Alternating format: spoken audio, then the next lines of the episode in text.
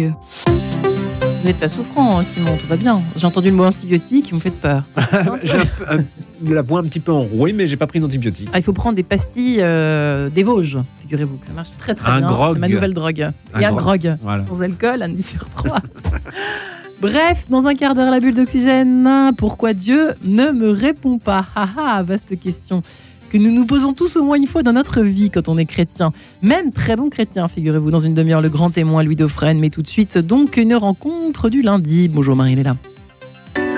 Rencontre vous est présentée par l'Ordre de Malte France, association caritative qui agit chaque jour au secours des plus fragiles. Bonjour à tous. Corentin Stemler, bonjour. Bonjour. Merci d'être avec nous. J'ai un artiste vendéen de 25 ans, licencié en droit, passionné de littérature, de théâtre et de spectacle. Vous êtes comédien bénévole depuis l'âge de 10 ans au Puy du Fou. En 2018, vous fondez Symphonia Productions, une association qui conçoit, réalise et produit de grands spectacles historiques pour faire découvrir et aimer notre histoire et notre culture. Auteur et metteur en scène, votre dernier spectacle à voir très prochainement, La Dame de Pierre. Nous allons en parler tout de suite. On se souvient bien évidemment euh, du 15 avril 2019, quand Notre-Dame de Paris s'embrase et avec elle, c'est le cœur de tous les Français du monde qui se consume. Vous le premier, Corentin Stemler Je pense que comme tous les Français, ce jour du, du 15 avril 2019, c'était euh, un peu la sidération, c'est-à-dire qu'on était habitué à voir Notre-Dame de Paris euh, au cœur euh, de notre capitale, au cœur de notre pays. Et puis tout d'un coup, on voit cette cathédrale qui brûle, c'est assez saisissant comme image, on se rend compte de la fragilité peut-être de notre patrimoine. Et, on aurait pu perdre Notre-Dame de Paris ce jour-là. Et dès, le lendemain, je crois, je me suis dit, il, faut, euh, il faut faire quelque chose, il faut créer une œuvre pour raconter l'histoire de Notre-Dame de Paris euh, à tous les Français. Euh, parce que pour défendre notre patrimoine, eh bien, il faut commencer par le connaître et par l'aimer. Et ça, c'est La Dame de Pierre. C'est un spectacle qui fait découvrir l'histoire de Notre-Dame de Paris de manière très vivante pour que, pour que cette cathédrale, qui est si importante au cœur des Français, puisse aussi rayonner du point de vue de son histoire, de son art, de sa culture. Quatre ans après, donc euh, aujourd'hui, euh, quatre ans après l'incendie, aujourd'hui, euh, Notre-Dame renaît de ses, de ses cendres et ce spectacle, c'est peut-être votre manière à vous aussi de lui rendre hommage?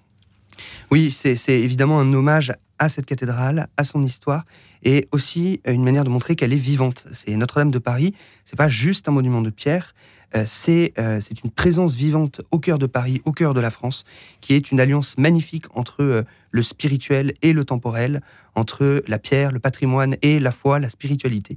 C'est tout ça Notre-Dame de Paris, et c'est ça qu'on a voulu mettre sur scène avec euh, la Dame de Pierre, interprétée par près d'une centaine euh, d'acteurs qui incarne successivement euh, les différentes époques, les différents personnages de son histoire jusqu'à aujourd'hui, jusqu'à l'incendie, mais après l'incendie aussi déjà la reconstruction qui fait déjà partie de l'histoire de Notre-Dame de Paris.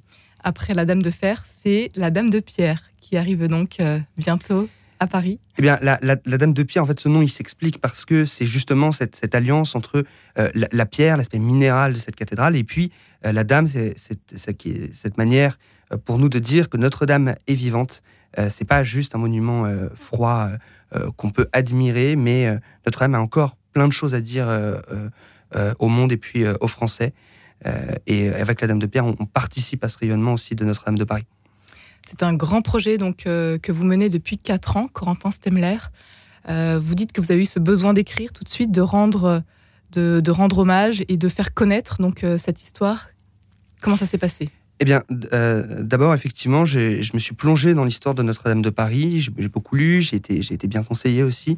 Euh, et j'ai pu définir un petit peu les, périodes, les événements euh, principaux qui ont un peu participé à bâtir l'âme de Notre-Dame de Paris, à faire de Notre-Dame de Paris ce qu'elle est aujourd'hui. Et puis, j'ai- écrit effectivement un premier scénario il y a déjà plus de trois ans. Et après, il a fallu euh, euh, trouver une troupe, euh, recruter euh, 200 bénévoles qui participent. Le Covid est passé par là aussi, le monde, le monde du spectacle a souffert, vous aussi? Alors, moi, j'ai eu la chance, en fait, de lancer mon spectacle après le Covid, c'est-à-dire que j'ai pu justement profiter de, de ces années-là pour travailler le scénario plus que plus que, que ce qui se fait d'habitude, je pense. C'est-à-dire que ça a été bien deux, trois ans quand même de euh, d'écriture et puis de, de correction, de modification. Donc, ça a été assez bénéfique, je pense, même assez providentiel. Et, euh, et aujourd'hui, maintenant, on va jouer à Dame de Pierre, quatre ans après l'incendie. Quatre ans, ça peut paraître long, mais je pense que c'était le temps nécessaire pour que ce spectacle puisse se créer. 800 ans d'histoire en une heure et demie. Comment est-ce que vous faites?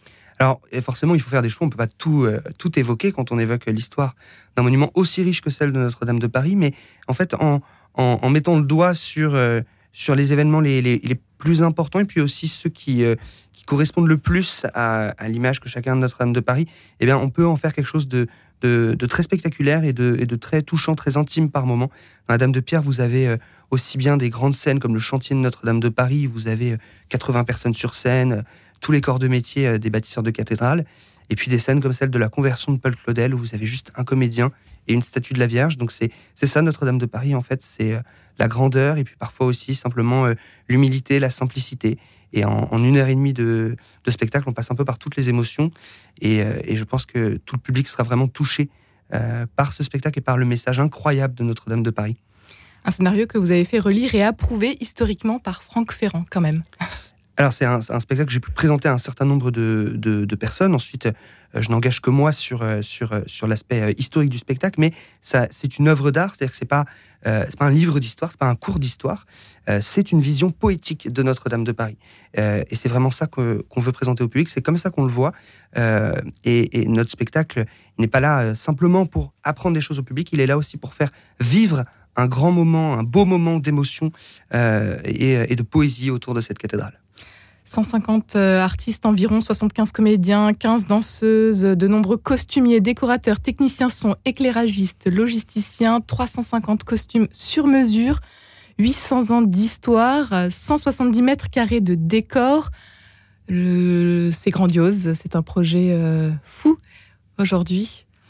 Alors c'est vrai que c'est impressionnant. Euh, euh, à voir parce que euh, lorsqu'on a commencé à recruter la troupe, il y, a eu énormément de, jeunes, de jeunes parisiens, catholiques ou non. Tous bénévoles, qui, tous en majorité. tous bénévolement, en fait, ont, répondu, euh, ont répondu à cet appel qu'on lançait pour participer au spectacle, chacun dans son domaine de compétences, donc en montant sur scène ou en restant en coulisses. Et effectivement, aujourd'hui, on est plus de 200 avec plus de 200 jeunes impliqués sur ce spectacle. On a aussi une équipe d'une quinzaine de, permanents pour faire fonctionner, euh, parce qu'un spectacle comme La Dame de Pierre, avec des représentations au Palais des Congrès de Paris et ensuite euh, ailleurs, c'est évidemment une organisation très complexe, euh, mais c'est fascinant en fait de voir ces, ces, ces, 200, ces 200 jeunes qui s'engagent à fond et, qui, sont capables, en donnant le meilleur d'eux-mêmes, eh bien, de produire un vrai spectacle de qualité. On a beaucoup de, de, professionnels en fait dans la troupe, mais qui décident de participer bénévolement à ce spectacle parce que Notre-Dame de Paris, ça représente quelque chose pour eux.